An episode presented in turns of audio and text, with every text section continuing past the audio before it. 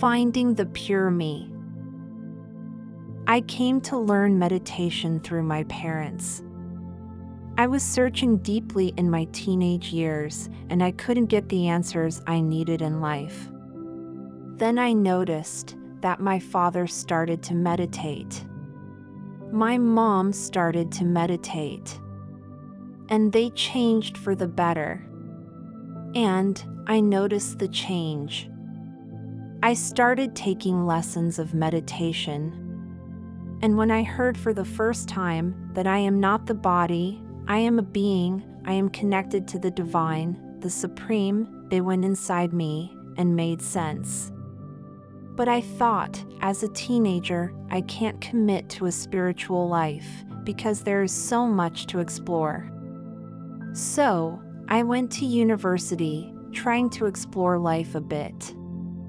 But seven years from there, when I was 23, I suddenly found out that there isn't much in this world to explore. Because I experienced practically everything and I am still empty. And I realized that it was this emptiness which triggered my going out, tasting life, and exploring. I also realized that nothing in this world can quench my thirst.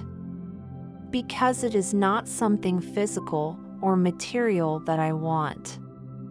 From Australia, I moved to Abu Dhabi in the Middle East. In Abu Dhabi, we see a new mall, a new road, a new bridge every few months. It's amazing how the city is developing very fast. And more and more people go to the malls. More people are buying cars. And yet, when we see them coming to our Raj Yoga centers, they are not happy. They have money and more power to purchase, but are not happier. I saw a lot of outsides and happiness. I need to get this. I need to go somewhere. I need another person in my life. I need another job. All these may give a temporary high, a small spike, and then you are down again. This is where I realized real happiness is inside out. It reminds me of the man who lost his ring somewhere and searched for it under a streetlight because the light was there. But that is not where he lost it. The story of human beings is also not different. We lost it somewhere else and are searching for it in a place where there is glitter. Because that is the only place we could see. We are looking for our lost joy, happiness, and peace of mind in places of the world which is well lit and glittering we actually forgot where we lost it. It's me, the being, the soul that lost its power. And as I am not visible, we started looking for it in places that are visible.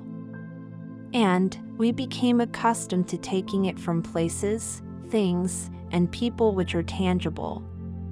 Somebody told me there was a slogan on a bus in London feed your senses. It was an advertisement for a product. But everything around us, including our education system, is teaching us to feed our senses. And apart from the seers and the sages, no one has ever told us to look deep inside. Buy children and ice cream or chocolates, they will be happy. Buy your partner a bunch of roses, and he or she will be happy. And when they are happy, then you are happy. And the game continues. Once you realize that these fleeting moments of happiness will not allow you to reach that place of stability, the state of my true being. And then people ask us when they come to our centers, okay, now we know the problem. Tell us how to resolve this. Step number one will be to recognize where I lost the happiness. The soul has lost its energy. The battery has gone down.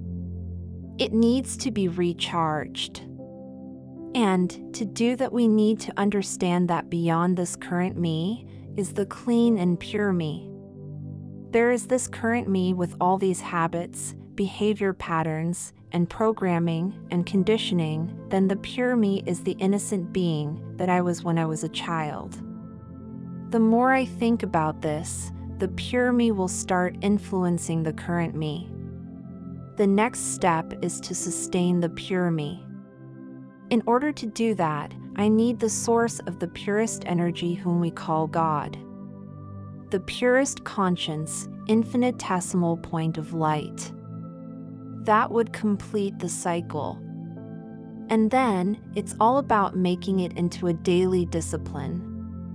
Don't wait for a point when you desperately need meditation. I tell people meditate before you need it.